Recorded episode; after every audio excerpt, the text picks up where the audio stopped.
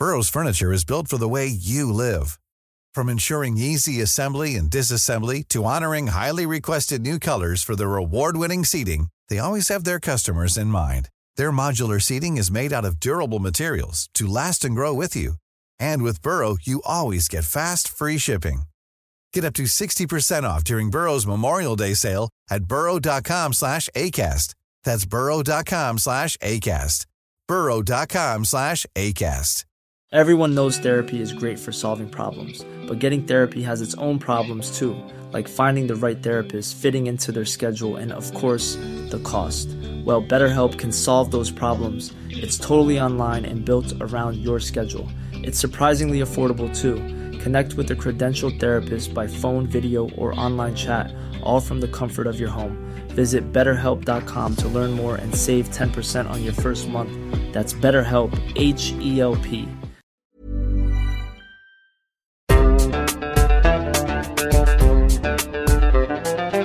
بودكاست صوت.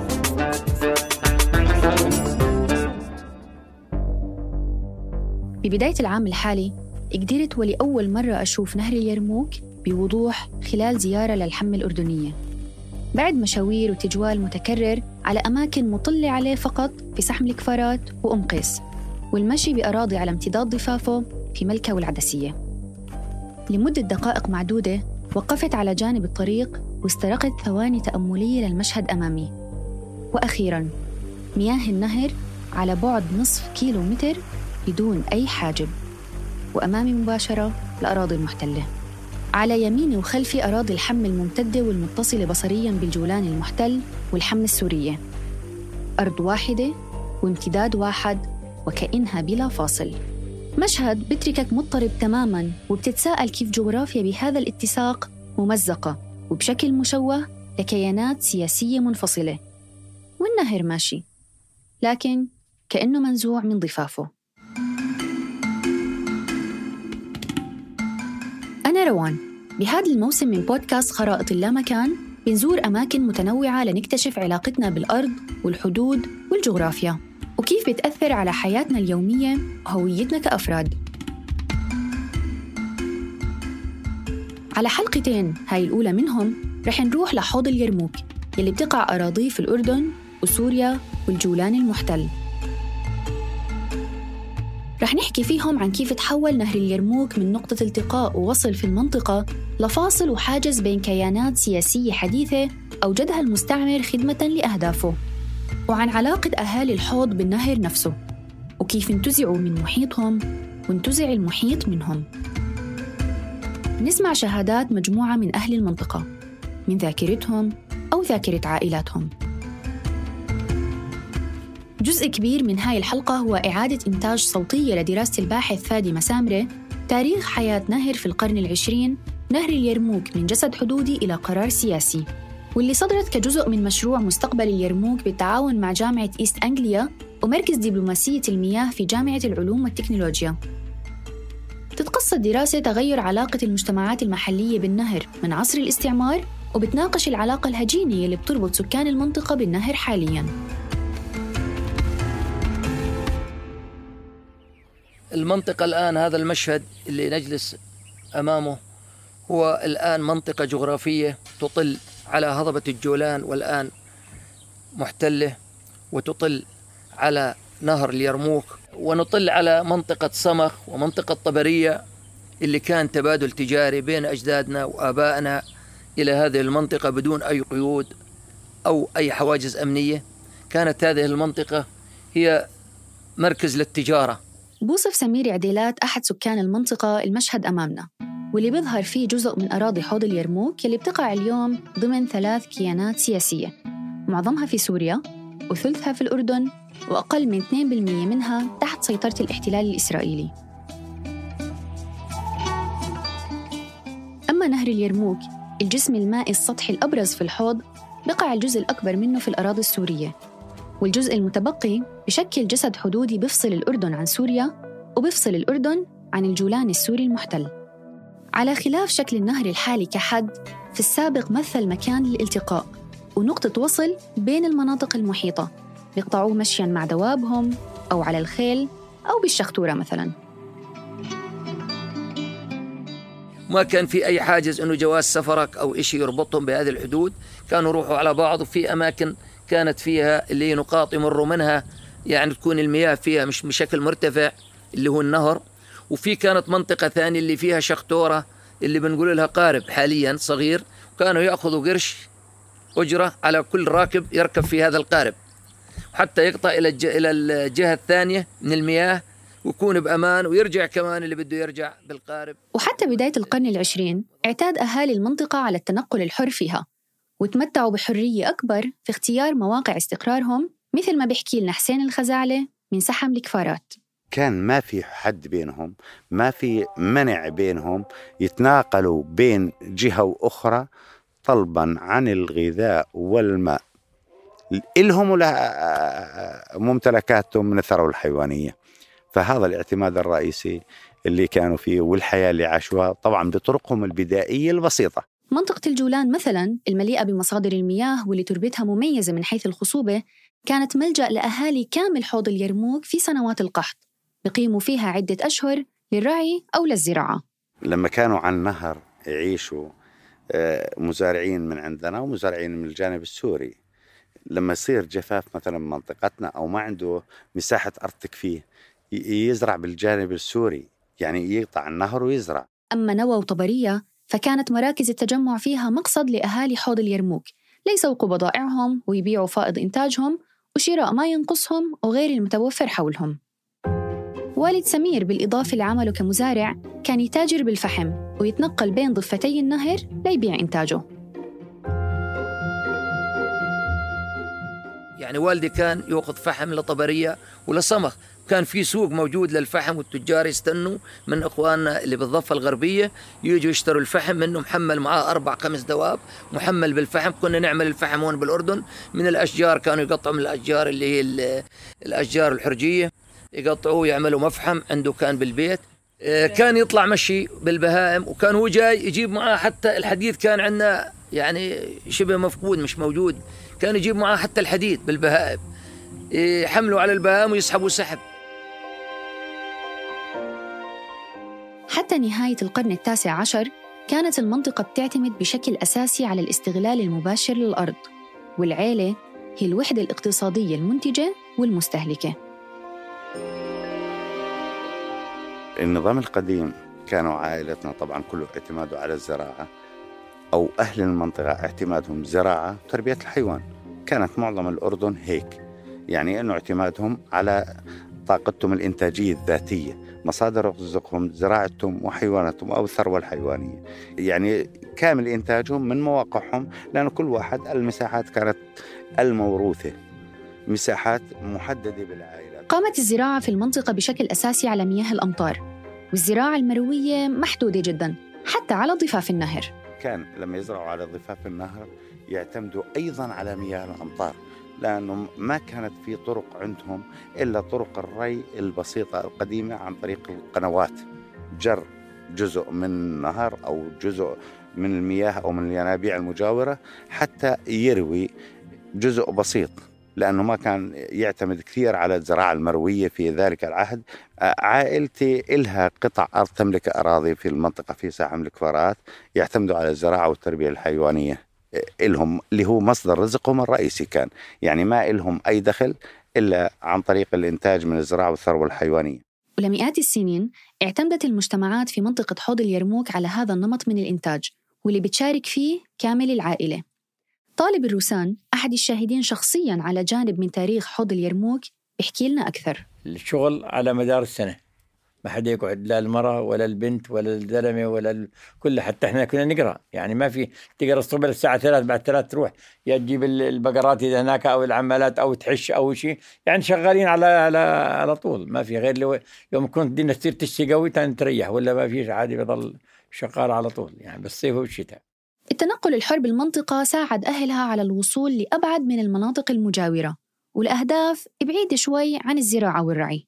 هاي المنطقة طبعا هاي عشق آباء وأجداد كانوا يحكوا لنا فيها عن بطولاتهم لما كانوا ينزلوا ويدخلوا يقطعوا النهر ومروا على طبرية ويدخلوا حتى يصلوا مينا حيفا اللي كان مصدر العمل إلهم في مواسم السنة.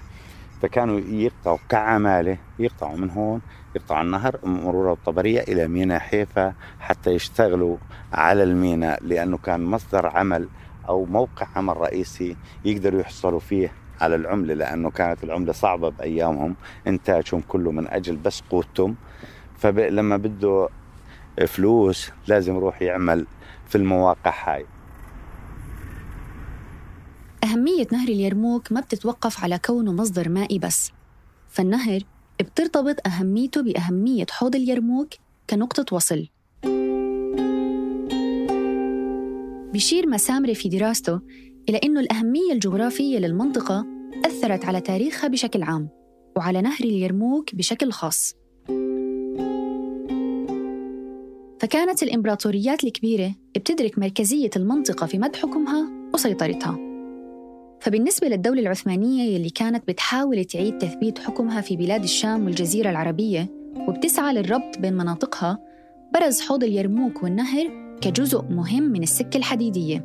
فالطريق لموانئ البحر الأبيض المتوسط بتمر من فوقه خصوصاً مينا حيفا اللي يعتبر مركزي لكامل المنطقة. ولليوم بنقدر نشوف بقايا الجسور العثمانية عليه ومحطات خط درعا، سمخ، حيفا قائمة على ضفافه.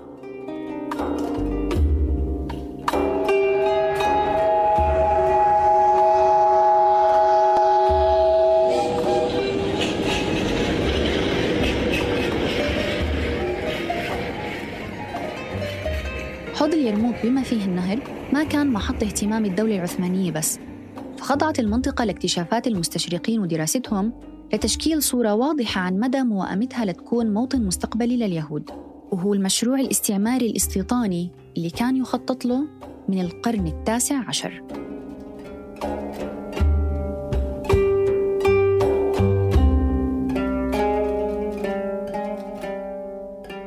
بداية القرن العشرين كانت مليانة مقدمات أعادت تشكيل المنطقة عبر التدخل الاستعماري. ومع بداية الحرب العالمية الأولى بدأت دول الحلفاء بإعادة تقسيم مناطق الدولة العثمانية فيما بينها. في أراضينا مثلت اتفاقية سايكس بيكو عام 1916 المرحلة الأولى لسلسلة من المفاوضات والاتفاقيات لتقسيم مناطق بلاد الشام وما بين النهرين بين بريطانيا وفرنسا. وترسيم الحدود بين كيانات وليدة يلي أخذ تقسيمها شكله الأقرب لما هو عليه الآن عام 1931 وبكل هاي المفاوضات كانت الاختلافات بتتمحور حول أراضي حوض اليرموك ومصادر المياه بالمنطقة.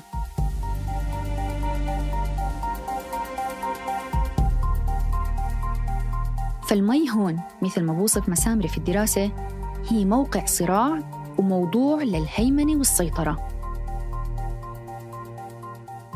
الاتفاق على اقتسام المنطقة ما أخذ بعين الاعتبار التكامل يلي فيها ولا العلاقات التاريخية بين المجتمعات اللي سكنتها ولا مصالحهم بطبيعة الحال. كان ايامها الجيش الإنجليزي يعني إنه ك... كاستعمار بريطاني بهذاك الوقت. يعني كتفتيشات مثلا حسب ما كان يحكي لنا أبوي تفتيشات روتينية آه، إنه مثلا المزارعين أو الناس اللي على الساكنين على النهر بده يروح مثلا يشتري إذا بده يتاجر كتجارة يجيب قماش. مثلا بدهم مش يدخلوا الناس مثلا على المنطقة الغربية مثلا كتجار أو إشي يغلبوهم مثلا بيت الليلة هون أو لبكرة أو دوركم مثلا بعد أسبوع على سبيل المثال. يعني هاي من من بعض الضغوطات آه، واحيانا ممكن كان آه، آه، ما يدخلوش ناس مثلا لفترة معينة. وإطلاق مسمى النهر على نهر اليرموك بدأ في هاي الفترة يعني ببداية العشرينات. إنما قبل هيك ما كان ينظر له إلا كأحد أكبر روافد نهر الأردن. وبنلاحظ انه التسمية المحلية لليرموك بالشريعة هي ذاتها تطلق على نهر الأردن. بالرغم من فرض الاستعمار واقع جديد في المنطقة وتقسيم حوض اليرموك يلي كان على اتصال دائم تاريخياً لكيانات تحت مسمى دول إلا أنه الحدود وقتها ما كانت مترسخة وحركة السكان في الكيانات الجديدة لسه ما تم تقييدها وتطلب الأمر عدة عقود لحتى يصير الفصل واقع وينعكس على وعي السكان وتعريفهم لأنفسهم عبر التقسيمات الجديدة. فمثلا بيحكي لنا طالب عن يوم انتقال والدته من قرية دبوسيا بالجولان السوري لأم قيس بالأردن بعد زواجها من والده في نهاية الثلاثينات. لما جابوها جابوها على الفرس جابوها أهلها لعند الحدود لعند فوق الحمى منطقة اسمها شق البارد. يعني هم راحوا ثلاث أربعة خيالي اللي جابوها من عند آه، عمها هناك لهن لعند عند الحمي عند منطقة شق البارد. هناك اجوا أخذوها عاد مين؟ راحوا كثير من البلد بأكثر من 40 50 خيال قبل كانوا يروحوا على هناك. مشان يجيبوا العروس من هناك. وجابوه على فرس. وبكمل كيف كانت طبرية مقصد العائلة للعلاج. إحنا كان علاقتنا هنا منطقة هون كانت فلسطين. يعني كان يروح على صمخ طبرية أكثر شيء. يعني بده واحد يمرض يروح على الطبرية إذا كان مرض أقوى يروح على على القدس. يعني لأنه كان في أطباء هناك. أما كان كل العلاجات واللي هذا كله بالطبرية.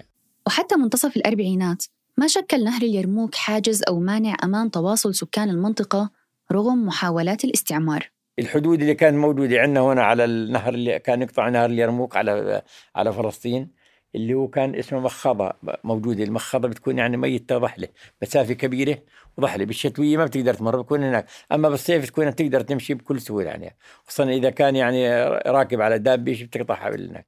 على سوريا نفس الشيء في مخاضة هناك نفس السلافة كانوا يقطعوا منها على يطلعوا للجولان. بالأخير صارت على الحمل هون عند الحمل السورية. لما صارت عند المحطة القطار وعلى الجولان هناك. في ركبوا حطوا قارب. كنا نقطع بيركب القارب ونقطع على الحمل السورية.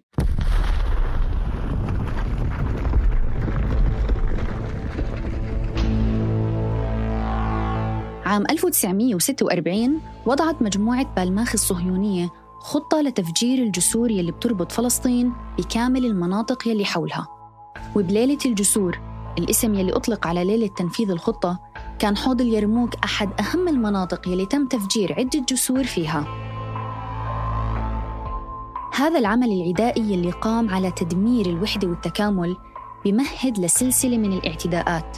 وبيعلن إنه الكيان القادم رح يقتطع مساحة جغرافية كاملة من محيطها وامتدادها الطبيعي. قصف هذا الجسور اللي موجودة على مشاهدتنا ما يعرف بعدة جسور من جسر بنات يعقوب يسمى.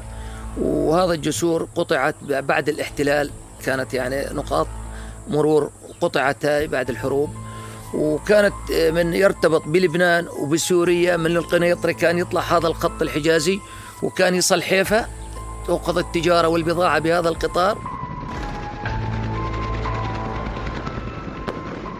شكلت مرحلة جديدة من التغيرات اللي أصابت حوض اليرموك مع احتلال فلسطين عام 1948 وإعلان قيام دولة إسرائيل وانتزاع جزء من المنطقة عن محيطها. وبروز دول ناشئة على امتداد ضفاف نهر اليرموك يلي ساهمت في الفصل بين المجتمعات اللي كانت دائمة الاتصال تاريخياً. ونتج عن الواقع الجديد إنه ضفتي نهر اليرموك صاروا مختلفتين لدرجة إنه من الصعب اعتبارهم ضفتين لنفس النهر. النهر يلي صار إحدى نقاط المواجهة ما بين العرب والاحتلال الإسرائيلي Burroughs Furniture is built for the way you live. From ensuring easy assembly and disassembly to honoring highly requested new colors for their award-winning seating, they always have their customers in mind. Their modular seating is made out of durable materials to last and grow with you. And with Burrow, you always get fast, free shipping. Get up to 60% off during Burrow's Memorial Day sale at burrow.com slash ACAST. That's burrow.com slash ACAST. burrow.com slash ACAST. Everyone knows therapy is great for solving problems. But getting therapy has its own problems too. Like finding the right therapist, fitting into their schedule, and of course, the cost. Well, BetterHelp can solve those problems. It's totally online and built around your schedule. It's surprisingly affordable too. Connect with a credentialed therapist by phone, video, or online chat, all from the comfort of your home. Visit betterhelp.com to learn more and save 10% on your first month. That's BetterHelp H E L P.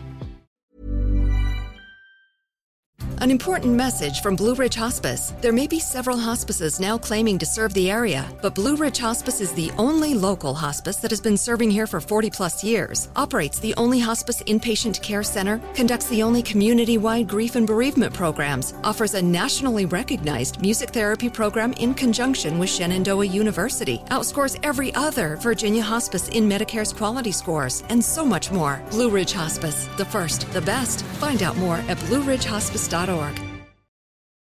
بيوضح لنا سمير كيف تأثرت تجارة والده بعد النكبة خاصة مع عدم قدرته على الوصول لطبرية. بعد ما اعتلت بال 48 ما قدروا يروحوا لهذيك المنطقة ظلوا يروحوا على الحمة السورية اللي هي الآن إحنا قاعدين على ضفاف هذه المنطقة إيه، كانوا يروحوا على الحمة السورية يأخذ الشغلات اللي هي كانوا يصنعوها من هنا يروح يجيب العنب من سوف ومن جرش يبيع العنب اللي ينزل عنب معاه ينزل شغلات بسيطة يعني من منتجات تون محلية سواء عسل أو السمن البلدي يحطوا برتبانات ويروح يبيعوا بالحمة السورية لإخواننا اللي كانوا يجوا من الضفة الغربية اللي كانوا يتواصل معاهم. وعلى ذكر الحمة السورية إحدى المنافذ القليلة اللي ضلت لتجارة والد سمير بيستذكر تجربة خاضها لمرة واحدة بعبور النهر والنزول مع والده عليها قبل احتلالها بنكسة عام 1967 كان يوجد باص واحد ينزل إلى منطقة الحمة يوميا رحلة واحدة من إربد وحتى يمر كان على كل خط بني كنانة وباتجاه الحمة بعد ما وصلنا أجا آه، في كان هناك باخذ ضريبة قرشين ونص بدفع القرشين ونص اللي هي ضريبة الدخول هاي. في كان جابي لهاي الغاية. ركبنا فيه بالشخطورة بالمجاذيف حركوا حتى قد كانت المياه منسوبة أعلى بكثير من الآن. منسوب المياه كان مرتفع وكان ضفاف النهر. منطقة يعني بتحسي كأنك قاطع نهر بمجرى مي بشكل آه، ضخم شوية كان تدفق المية. فقطعنا للجهة الثانية. دخلنا الحمامات وشفنا إنه المياه سخنة كانت وكنت حتى من ضمن الحمامات أذكرها لليوم. ما يسمى بحمام البلسم والريح وحمام الجرب هذا لغاية العلاجات للأمراض الجلدية. وبحكي لنا عن أهم ملاحظاته الشخصية بالمناطق القريبة من حمامات الحمة. لكن في مناطق خص مناطق خصبة جدا قريبة من هذه الأراضي كانوا يرعوا فيها الرعاة هناك. ووجود المية على النهر اللي ما تعرف بالشريعة بنهر اليرموك كانوا يجوا ويعسكروا هناك بخيمهم وينقلوا ماشيتهم ومواشيهم ويجوا بواسطة البهام ينصبوا اللي هم بنقول له ما يعرف بالخيام وما يعرف بالبيت الشعر كان. وكان حتى يجوا وعسكروا وشيخهم معاهم يجي شيخ العشيرة ويعذب معاهم.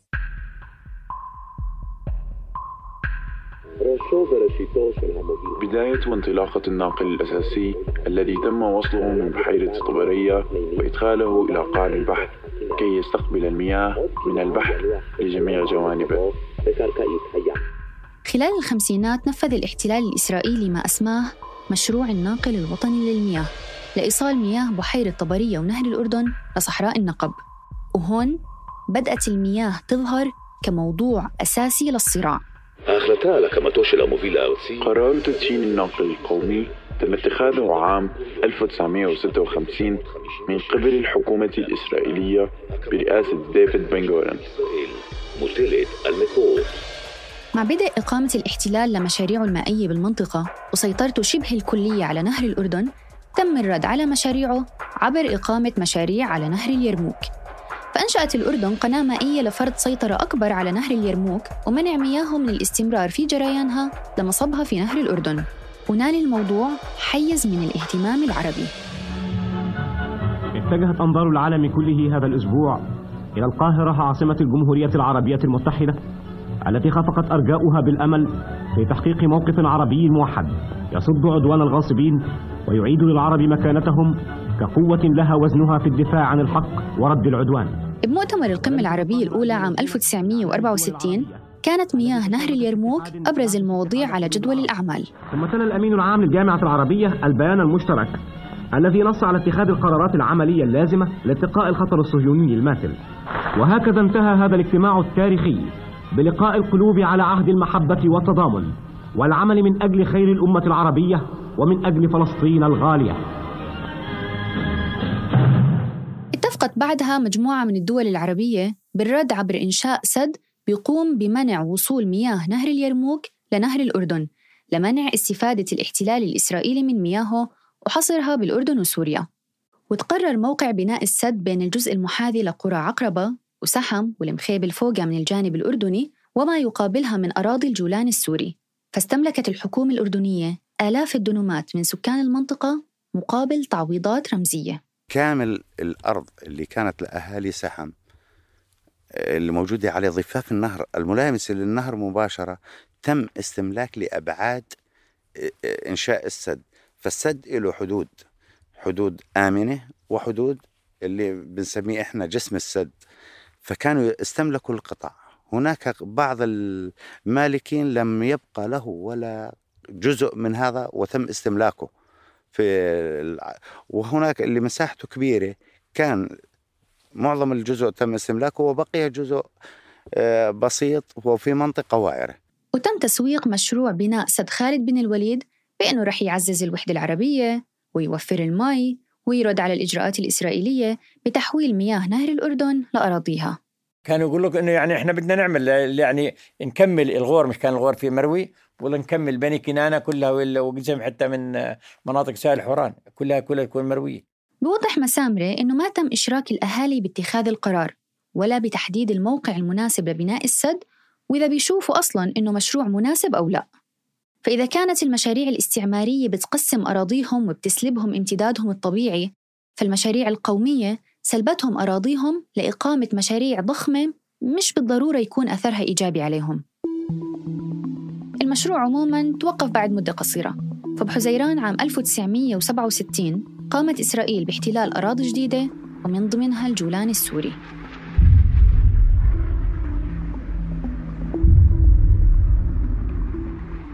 مع النكسة تم تحويل نهر اليرموك لحاجز حدودي. ومع احتلال الجولان تم استئصال الضفة الأخرى للنهر بشكل كلي. وعلى إثرها صار في تغيرات كبيرة على التركيبة الاجتماعية في حوض اليرموك نتيجة لنزوح الناس عن قراهم وفقدان السكان لملكياتهم الزراعية لبناء سد خالد بن الوليد يلي أدى لفقدانهم مصدر دخلهم. وحولهم من أصحاب عمل مكتفين لعمال وباحثين عن عمل. والله إحنا إحنا بعد ال 67 يعني صارت منطقة تحت الرقابة. يعني بتجيك آه، جيش إسرائيلي دورياتهم رايح جاي ولهم طريق أمني مع الحدود ومع امتداد النهر. يعني هذا الطريق إنه عليها دوريات وعليها رقابة. حطوا شيك أمني بواسطة الكهرباء أو الإنارة عندهم طريقتهم لأنه كمان في مراقبة من أخو من إخواننا وجيشنا الأردني بالمنطقة الشرقية كمان. حتى يعني ما يصير إنه اصطدام يعني أو إنه يعرض حياته لخطر أو يقتل هذا المواطن أو المزارعين أو ضيوف المزارع اللي جايين عنده. وهذه المنطقة المقابلة جدا والبيارات المقابلة الآن تحت سيطرة الاحتلال الإسرائيلي. مزارع الكيان الصهيوني اللي هي مقابلة هيها مقابلة عندنا في شيك في الشارع اسفل هاي هي الحد بيننا وبين هذه المنطقة بس مجرى النهر ما غرب النهر هي في منطقة الجولان المحتل وما شرق النهر هي المناطق اللي هي أردنية وتابعة إلى قرية سحم الكفارات. كانت أهالي المنطقة هاي تزرع المنطقة ولا يوجد حدود بين سوريا والأردن حتى كانت آه، مشتركة الزراعات فيها. تجد الأخ في سوريا والأخ الآخر في الأردن. هذا بيحمل الجنسية السورية وهذا بيحمل الجنسية الأردنية. ليش؟ طبعا هذا الحكي لأنه كانت وحدة وحدة ما كان في تقسيم بهذا الشكل إلا أنه بعد عمليات التقسيم الأخرى تم وضع حدود. بعد عام 1967 وحتى نهاية الثمانينات كانت العلاقة بين سكان المنطقة ونهر اليرموك مجمدة. لا يمكن تجاوز عبوره كونه أصبح حد سياسي بيفصل بين كيانات سياسية والصراع مع الاحتلال الإسرائيلي عمق من الفصل بين ضفاف النهر ليصير يخدم كحد بين الدول. وشوي شوي فقد طبيعته كمكان للالتقاء أو لممارسة الحياة الطبيعية. كان يقطع يروح يعني يعني يروح على سوريا بكل سهولة. ما بقدر انت تطلع على بعض مرات توقف على النهر. إذا في كانت الأمور يعني في توتر ما تقدر توقف على النهر أصلا. قبل كانت يعني الحرية تروح على فلسطين تروح على سوريا بكل أريحية. يروح على جنوب لبنان من من فلسطين نفس السنة يعني يعني كانت في الحدود ما لها وجود تقريبا. حتى لو من صارت في البداية بالأربعينات والخمسينات كانت فيها حرية يعني تروح. يعني إذا في أنت حتى يعني معك جواز سفر على المخابات أو لما الشرطة معك مبين شو جواز هويتك يظل يتركوك ما يحكوا معك يعني. هسه ما في هسه بتعرف الحدود مراقبة بالكاميرات والأسلاك الشائكة وكل شيء طير كل شيء هسه بالحياة بالرغم من إنه نهر اليرموك بهاي المرحلة كان نقطة معسكرة ونقطة مواجهة إلا إنه الوصول إله ظل ممكن بالنسبة لأهل المنطقة. فسكان القرى يلي أراضيها على نهر اليرموك ظلوا يرعوا قربه ويسبحوا ويصيدوا سمك حتى لو مش بنفس الطريقة اللي كانت متاحة قبل. الأنشطة ذاتها منعوا من ممارستها وحرموا من العلاقة يلي بتربطهم بالنهر في نهاية الثمانينات. كانوا آبائنا وأجدادنا يحكوا عن بطولات إنه نقطع النهر ونروح على طبريه ونشتغل بحيفا إحنا صارت بطولاتنا إنه وصلنا النهر. يعني شوفي قديش الحجب بالموضوع. إنه وصلنا النهر شفنا الشريعة سبحنا بالشريعة كأنه عامل. البطولة صارت إنه أصل النهر. فمن هون يخف إنه يصير اجيال اللي بعدينا يقولوا طلينا عن النهر من مسافة أخرى أو ابتعدنا عن النهر أو بيحكوا إنه كان هناك نهر. في الحلقة القادمة رح نحكي عن ما يعنيه أن تكون صاحب أرض على ضفة نهر اليرموك في الأردن من الثمانينات لليوم الحاضر وعن كيف كانت تبعات حالة السلم أشد وأصعب على الناس من حالة الحرب.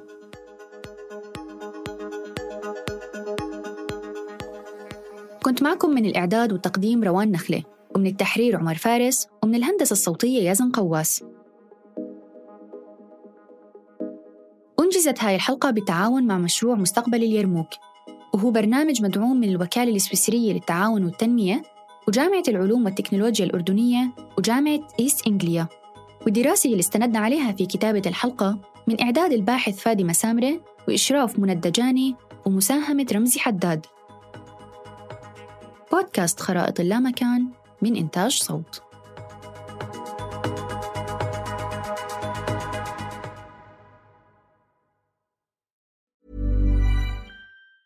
Planning for your next trip? Elevate your travel style with Quince. Quince has all the jet setting essentials you'll want for your next getaway, like European linen, premium luggage options, buttery soft Italian leather bags, and so much more. And is all priced at 50 to 80% less than similar brands.